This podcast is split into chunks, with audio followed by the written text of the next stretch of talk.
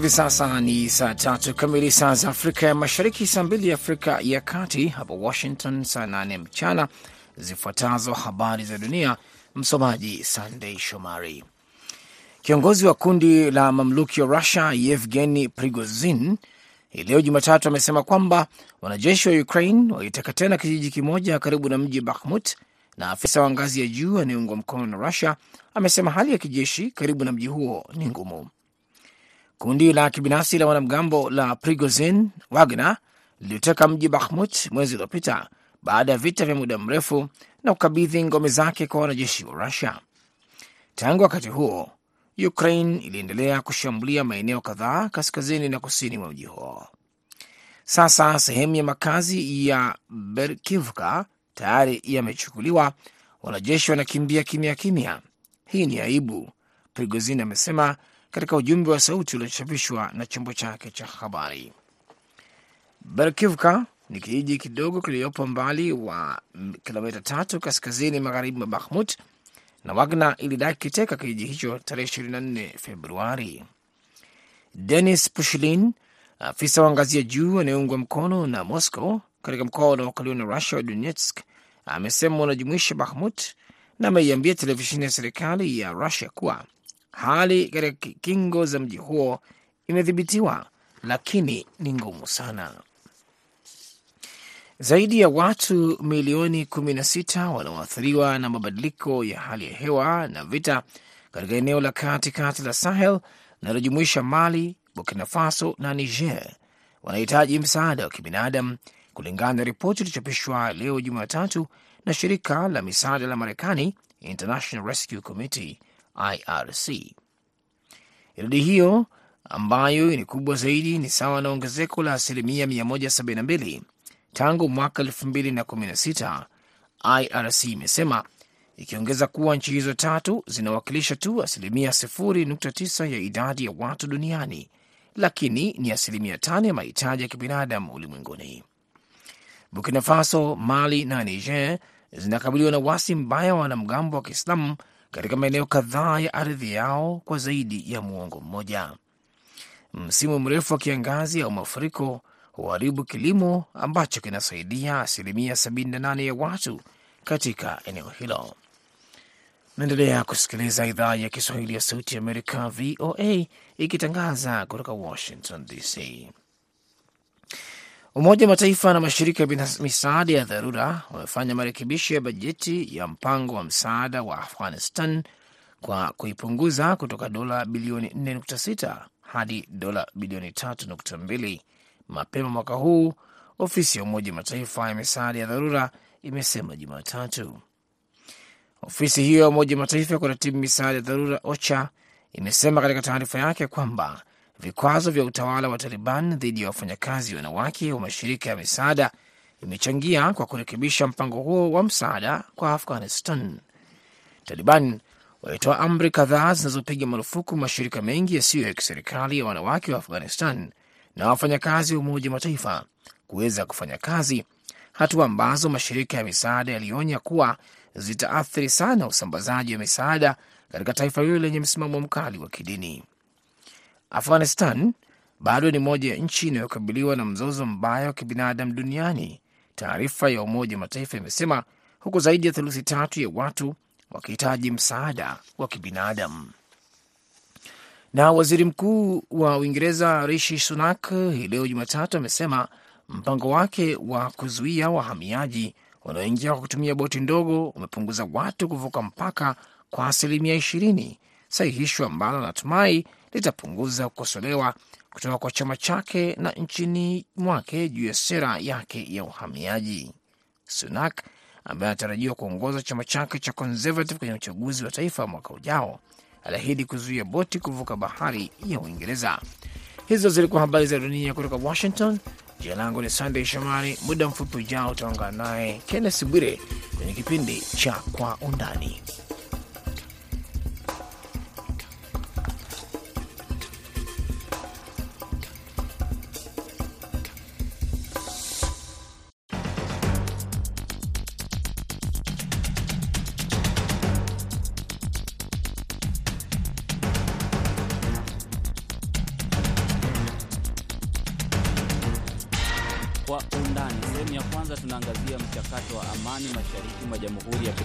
Kidemokrasia ya Kongo. Sehemu ya pili tutaangazia vita vinavyoendelea Ukraine, ikiripotiwa kwamba Ukraine inapanga kuanza kushambulia Russia. Naitwa Kenneth Bwire nikiwa hapa Washington DC.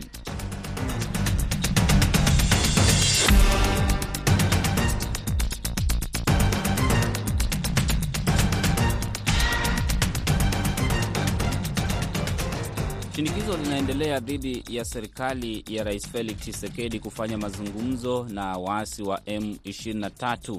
Waasi hao walitoa ripoti mwishoni mwa wiki wakisema kwamba wapo tayari kufanya mazungumzo, lakini utawala wa Rais Felix Tshisekedi unapanga kuingiza silaha mashariki mwa Jamhuri ya Kidemokrasia ya Kongo na kushambulia kundi hilo. Akizungumza na wabunge kutoka Ituri, rais wa Uganda Yoweri Museveni amesisitiza kwamba Chisekedi ni vyema afanye mazungumzo na kundi la M23, lakini utawala wa Chisekedi umetaja waasi hao kuwa magaidi na kwamba hawatafanya mazungumzo. Hali ya usalama mashariki mwa Jamhuri ya Kidemokrasi ya Kongo inaripotiwa kuendelea kuwa mbaya zaidi na kuna hofu kwamba huenda vita vikaanza tena.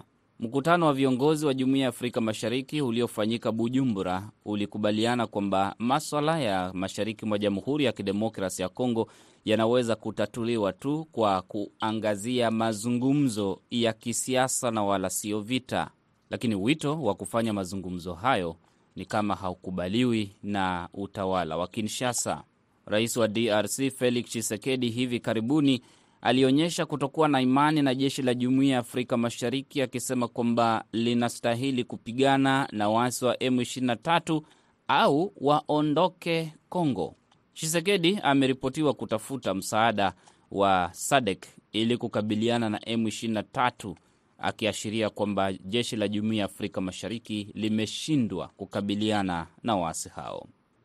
Nimewatafuta wahusika wakubwa katika vita hivi M23 na nikampata Lawrence Kanyuka ambaye ni kiongozi wa kisiasa wa kundi la M23, japo mawasiliano yetu yamekuwa mabovu kutokana na mahala alipo, ambapo hangeweza kusema ni wapi, lakini anaanza kwa kuelezea yale ambayo wanahisi kwamba yanakwenda visivyo mashariki mwa Jamhuri ya Kidemokrasia ya Kongo. Tuko nasema hivi, guvernema ya Kinshasa apende amani.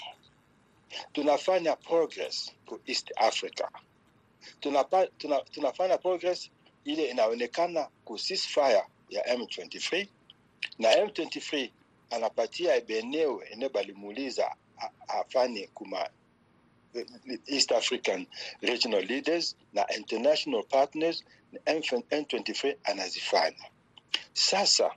M23 analomba tufanye dialogue, maneno kukomunike ya 4 February 2023 nalisema hayo zamani, tulisumbuliana na wewe uh, bwana journalist ile kule balisema hivi tufanye ceasefire kwa batu yote na M23 apatia baye beneo anapatia e, e, apres tutafana dialogue ku iye tunafanya mastage yote. But leo M23 anasani ceasefire. Lamona balilomba 7 of March. Alizifanya. President Lorenzo 8 of, Ma, 8 of May. Anasema M23 aisha toka baele beneo alibepatia ku East African Regional Forces. Sasa dialogue haiko. Baeneo ele tunapatia kwa East African uh, Community, ile baeneo gouvernement ya Kinshasa ba force zake biko na occupied ile ba, ba, ba entity kwa attack ma position za M23 kwa attack ma civilian population na kuua ba ngombe zao. Ndio vile tunasema kama mtu anataka amani, unaona progress iko naendelea, nuko nafanya vitu, nuko naenda ku right direction. Kwa nini kwenda tena kutafuta uh, nguvu ku SADC na binetusumulia sikule, anaacha SADC anaenda tena kuchana kulomba bifaa akuwa kufanya vita na M23. Deja uko naona hapa East of Congo maarme ziko za mingi, tuko na uh, 250 armed groups already hapa ku East of Congo. Ndio vile tuko nasema kupata amani ya mzuri ya kwetu, tuko na need ya dialogue, sincere dialogue between the M23 and the DRC government. Hakuna kingine, kingine ya kufanya.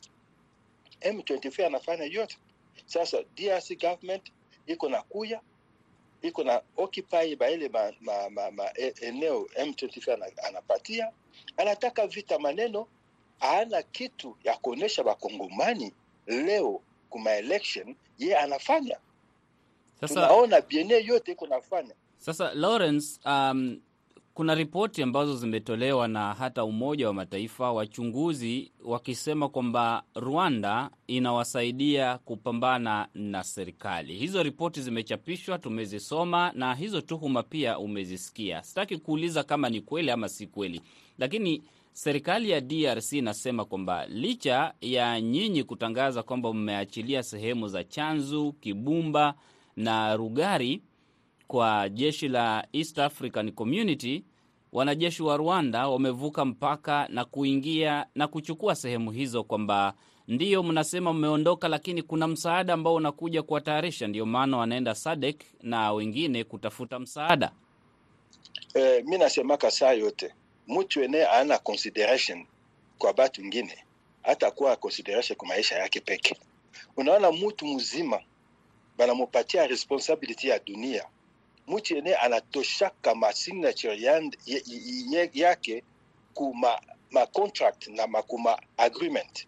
Unakumbuka ku Gen Geneva, Mr. Chisekedi alitosha signature, eh, signature yake kubyenye balisani kule leo tuko naona iko naendelea tena kufanya la mula moya. Batu ya East Africa banafanya nguvu zote zote na ba international partners kupata leo ceasefire. Ye anaona abafanye kazi maneno aba, vita haiko, tuko naenda njia ya amani.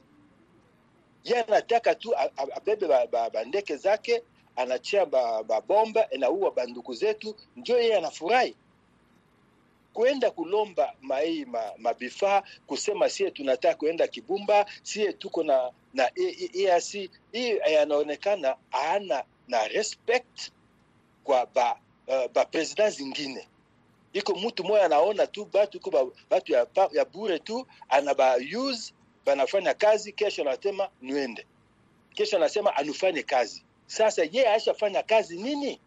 Bienye biko nafanikana kule kwa mutu iko Rwanda, iko East Africa, kwenye vitu yenye iko nafanikana kule ku Kasai na njala iko kwabo kwa ye, eh, baba Chisekedi kunyumba zake kuko njala za sana, batu biko nakufa siku yote, biko na, na Margaret siku yote kutoka Kasai kwende Katanga. Sasa ile ko Rwanda, ile ko East Africa, unaona kama mtu ana argument kitu ingine ya kusema, anakimbiaka tu kuma scapegoat. Lakini- Sio Kanyuka, ndio mumesema kwamba Shisekedi ameenda kuomba silaha. Uh, mna uhakika ameenda kuomba silaha wapi, ama ni kutokana na picha inayosambaza ikionyesha waziri wa ulinzi wa Kongo Pierre Bemba akiwa Indonesia uh, na silaha zikionekana mbele yake akiwa kama anakagua. Mna uhakika wowote kwamba ameenda kwingine kutafuta silaha? hii masilahi zote biziko nazibeba huko kukumbanisha M23. M23 alikukuwa kui, uh, alienda ku exile 2013. Tunakuwa na 250 armed groups mpaka leo. ADF iko pale, iko naua banduku zetu siku yote. Tuko na bamaimai biko naua banduku zetu kule Minembwe, kule kusitu Kisafu Kivu, biko naua banduku zetu kule Ituri siku yote kwa nini babebe ile basila kule batie amani kule M23 iko na process political process tai ku mazungumzo iko naendelea na East Africa na eh, SADC na na na na na, na, na ACGLR. So kwa nini mtu eneko ku process ya kufanda amani unapenda tu umugombanishe benye biko na uwa banduku zetu siku yote kule ba ADF kule kukwamutu kule kukasai kule kukinchasa we ba, ba, ba, ba, ba milisha ya, ya, ya, ya, ya local milisha ni town biko banabaitaka ba, bakuluna siku yote biko pale abagombanishe banaye kwenda tu kamata bifa kugombanisha M23. Unaona, hii ndio iko tu hatred. Sasa hatred ndio tuko nasema siku yote. Lawrence, viongozi marafiki wa Chisekedi kama uh, Yoweri Museveni wa Uganda, Dr. William Ruto wa Kenya, viongozi wengine wa Burundi, Paul Kagame wa Rwanda, Lawrence Kanyuka ama kiongozi wako Sultani Makenga, mmefanya juhudi zozote kuwafikia viongozi ambao wanaweza mshawishi Chisekedi ama mmekaa msituni mnasubiri Chisekedi awaite mezani? Sie tu tunafanya vyote vyenye banatu uh, lomba tufanya. Mi nashukuru sana Mungu, mi nasema asanti kwa balider yote ya, ya region na ba international partners benye banafanya tupate amani kwetu, biko na biko nafanya kazi siku yote, tunaandika maruo. Tuna, tuna, tuna, tunaenda fasi yote, tunasema tunataka dialogue na DRC government. Kwa nini? Nikwambie ndugu wangu, angalia 2013 M23 alienda ku uh, iko na ongoya ile ma, ma mise uh, ma banaenda ku French mise en œuvre the implementation ya, ya declaration ya Nairobi, tulikuwa na ongoya Congo tulikuwa tuna 44 to 50 armed groups ile sa sasa hivi tuko na 250. Inaonekana sasa ma root causes ya conflict abai baitrite mai ma root causes wa conflict. Unaona siku yote problem iko na kuya, tuko na bagrupe iko na nesha siku yote maneno ile ma root causes abai find trouver a, a proper solution kuima ma, ma root causes. Ndio vile tunasema tunapenda tu, tu, tu, tufanye eh, direct dialogue na government ya DRC tu, tu, tu, tuangalie hii ma root causes namuna gani tuta treat hii ma, ma root causes tufate amani ya, ya mzuri kwetu. Swala so, kubwa ambalo mngependa Chisekedi azungumze na nyinyi kwa haraka ni nini? Sie tunasema tukale kumeza, ndugu yangu, nya kwanza na kitu yote. Tukale kumeza, tusumulie ma root causes ya conflict. Kukongo njia haiko, kukongo njala. Angalia we peke. Dunia saa Kongo biko natafuta miindi inje kwa batu zingine. Na bulongo ene Kongo iko nazo biko naenda tafuta miindi nje. Niambie kwanza, ile government iko na planning kwa batu yake?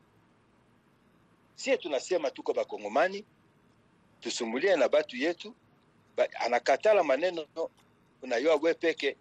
Kama mtu ana kitu ya kusema, hana kitu ya kuonesha batu, ataekala tu na kene iko nazo. Hamtaki tu hamtaki tu na nyinyi muingie serikalini sai haiko saa ya kusema kama tutaingia serikalini tutaingia. Nya kwanza ma, dialogue hata unataka ingia fazi ingine hata unataka fanya kitu ingine si banaweka ku dialogue. Unaiwa we peke unawa ku dialogue. Tuko nasumulia unaiwa bene bitaisha ku dialogue bene tutafanya kule ku dialogue. Kama dialogue haiko utakamata bitu la muna gani mimi kukusemea sai tutafanya hivi tutafanya hivi bitu yote natokaka ku dialogue. Lawrence, nasema asante. Mie ndio nakufurahi, asante sana. Unihurumia network ukuwa mzuri saa saa ingine ma question maswali ingine uh, tusikilizana mzuri but uh, asante sana. Karibu. Lawrence Kanyuka ni msemaji wa kundi la M23. Nimejaribu kutafuta watu walio karibu na rais wa Jamhuri ya Kidemokrasi ya Kongo Felix Tshisekedi ili niweze kufanya nao mazungumzo, lakini sijafanikiwa. Nina uhakika kwamba wanasikiliza kipindi hiki na wanasikiliza Sauti ya Amerika kila mara. Naomba sana, endapo mna uwezo, jameni, mruhusu tuzungumzie hili swala la Jamhuri ya Kidemokrasi ya Kongo. Maoni yenu yanahitajika zaidi, na Wakongomani wangependa kusikia kutoka upande wenu kama serikali. Hii ndiyo sauti ambayo mlionayo kupitia Sauti Amerika, muweze kuyaeleza haya yote. Ni wajibu wetu kuwatafuta kila upande ili tuweze kuyazungumza yanayohusu Kongo na si ya Kongo tu, kwa sasa yanahusu eneo zima la Afrika Mashariki, eneo zima la maziwa makuu na dunia kwa jumla. Viongozi wa Kongo tunawaomba kila mara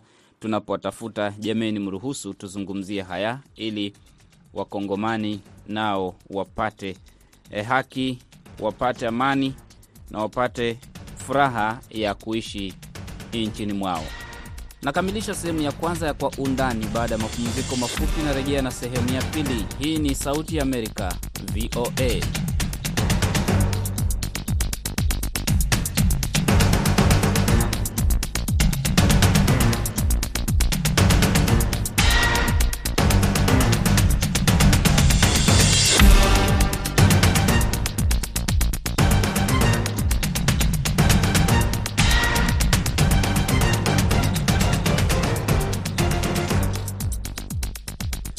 Sehemu ya pili ya Kwa Undani kutoka Sauti ya Amerika, VOA. Mimi naitwa Kenneth Bwire. Viongozi wa Russia akiwemo kiongozi wa kundi la mamluki la Wagner Yevgeny Prigozhin wamesema kwamba wanajeshi wa Ukraine wameanza mashambulizi makali katika sehemu za Bakhmut kwa lengo la kutaka kutoa tena sehemu hizo. Hakuna taarifa zimetolewa kutoka Ukraine, lakini Jumamosi kiongozi wa Ukraine Volodymyr Zelensky alisema kwamba wanajitayarisha kuanza mashambulizi dhidi ya wanajeshi wa Russia ili kuwarejesha nyuma na kuwatoa katika sehemu ambazo wanajeshi hao wa Russia wameshikilia. Viongozi wakuu wa Russia wamesema kwamba hali ya kijeshi katika sehemu za Bakhmut ni ngumu sana. Amini Mwidau ni mchambuzi wetu wa maswala ya Ukraine. Nimezungumza naye kwa njia ya simu akiwa Dar es Salaam, Tanzania. Msikilizaji utatuia radhi kwa sababu ubora wa sauti sio mzuri aliko Amini Mwidau. Haya mashambulizi ambayo Ukraine imeanza dhidi ya Russia ni kama mashambulizi yanaonekana kupangwa, kwa sababu Zelenski alisema Ijumaa kwamba Jumamosi kwamba wapo tayari kwa mashambulizi haya. Yatakuwa ni mashambulizi ambayo yanaweza kuzidisha yale mapigano tunayoyaona kwa sasa na kuingia ndani ya Russia. Uwezekano huko mkubwa japokuwa Zelenski tangu mbeleni amesema kwamba malengo yao makubwa ni kuhifadhi ardhi zao ambazo zimekuwa zimechukuliwa na na na nchi ya Russia. Kwa hiyo kwa sasa lengo ni kuwarudisha uh, wale wanajeshi wa Russia ambao wameingia ndani ya mipaka ya Ukraine, na lakini katika mbinu za kijeshi nafikiri kuingia kuingiza mashambulizi ndani ya nchi ya Russia utaifanya Russia iwe upande wa defensive, kwa hiyo isipeleke nao mashambulizi zaidi uh, katika Ukraine kama walivyokuwa wakiendelea hapo awali. Ukraine inalenga nini inapoanza mashambulizi kama haya? Kufukuza wanajeshi wa Russia ama lengo lingine zaidi ya hilo? Nafikiri kuna kuna malengo na malengo kadhaa. Lengo moja wapo ni kwamba tukiangalia kwa mfano, Marekani ndio wafadhili wao wakubwa na Wamarekani waelekea kipindi cha uchaguzi mwaka unaokuja. Kwa hiyo kile kitakavyokuwa, ikiwa hawataweza ku, ku, kufanya kuchukua hatua za za kurejesha zile sehemu zao ikifikia hapo mwaka ujao, itakuwa ni vigumu Marekani kuendeleza kuwapatia usaidizi, kwa sababu concentration ya serikali itakuwa katika siasa za ndani na si siasa za nje, na nafikiri baada ya muda fulani pia wale wadhamini wao wakiwemo European Union na, na Marekani watakuwa wamechoka. Kwa hiyo huu ni wakati mwafaka, wamepata usaidizi wa kijeshi, wamepata nguvu mpya, wamefundishwa jinsi ya kutumia ndege. Kwa hiyo wanajiona wako imara kupambana na Russia na kuwarejesha nyuma.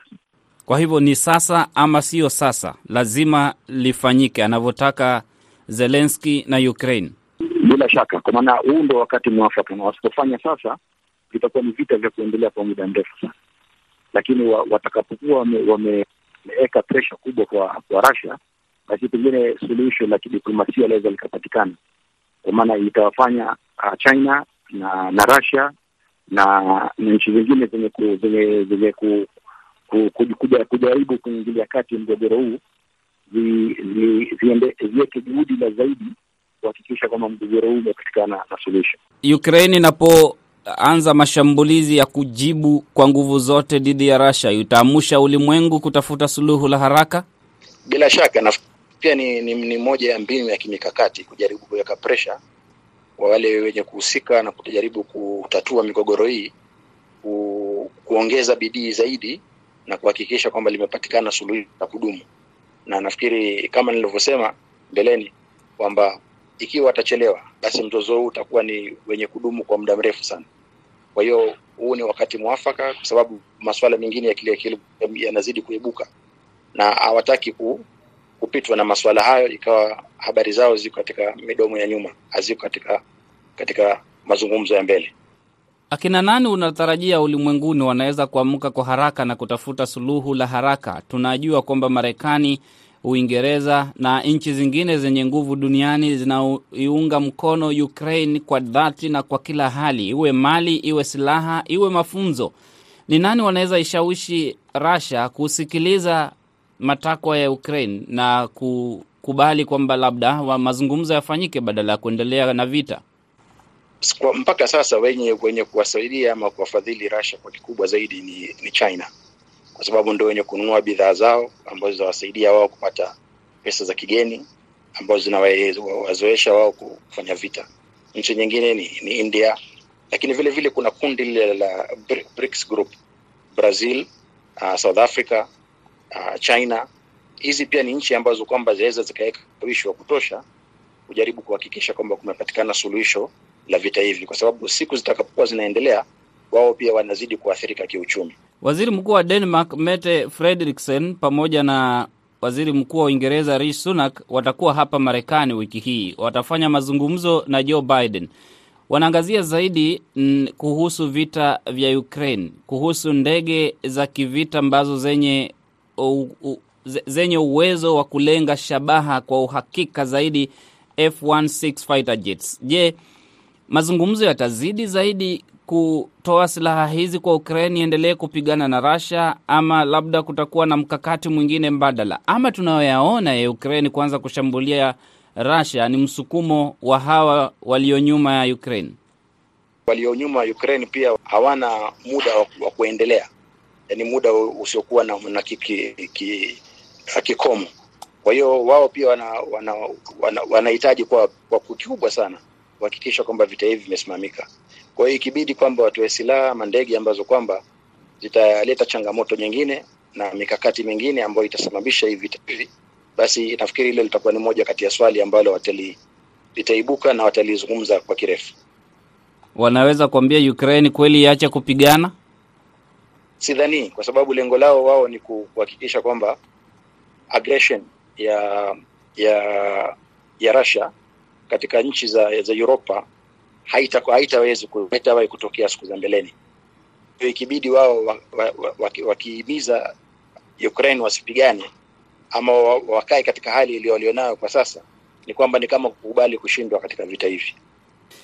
Kuna pia taarifa kwamba silaha ambazo zilikuwa zimetolewa na nchi wanachama wa NATO ikiwemo Marekani, Poland, e, Belgium zilipatikana katika sehemu iliyo ndani ya Russia karibu na Ukraine.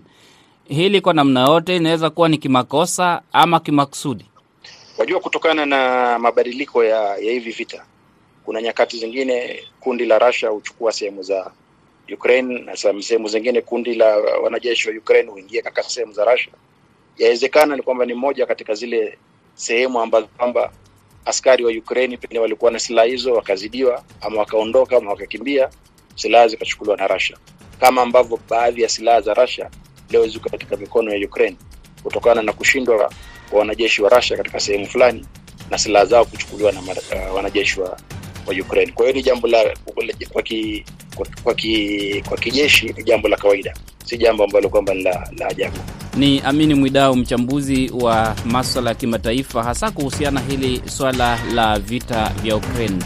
Tumekuwa tukizungumza naye akiwa Dar es Salaam, Tanzania. Nakamilisha kwa undani kutoka Sauti ya Amerika, VOA. Jina langu ni Kenneth Bwire. Asante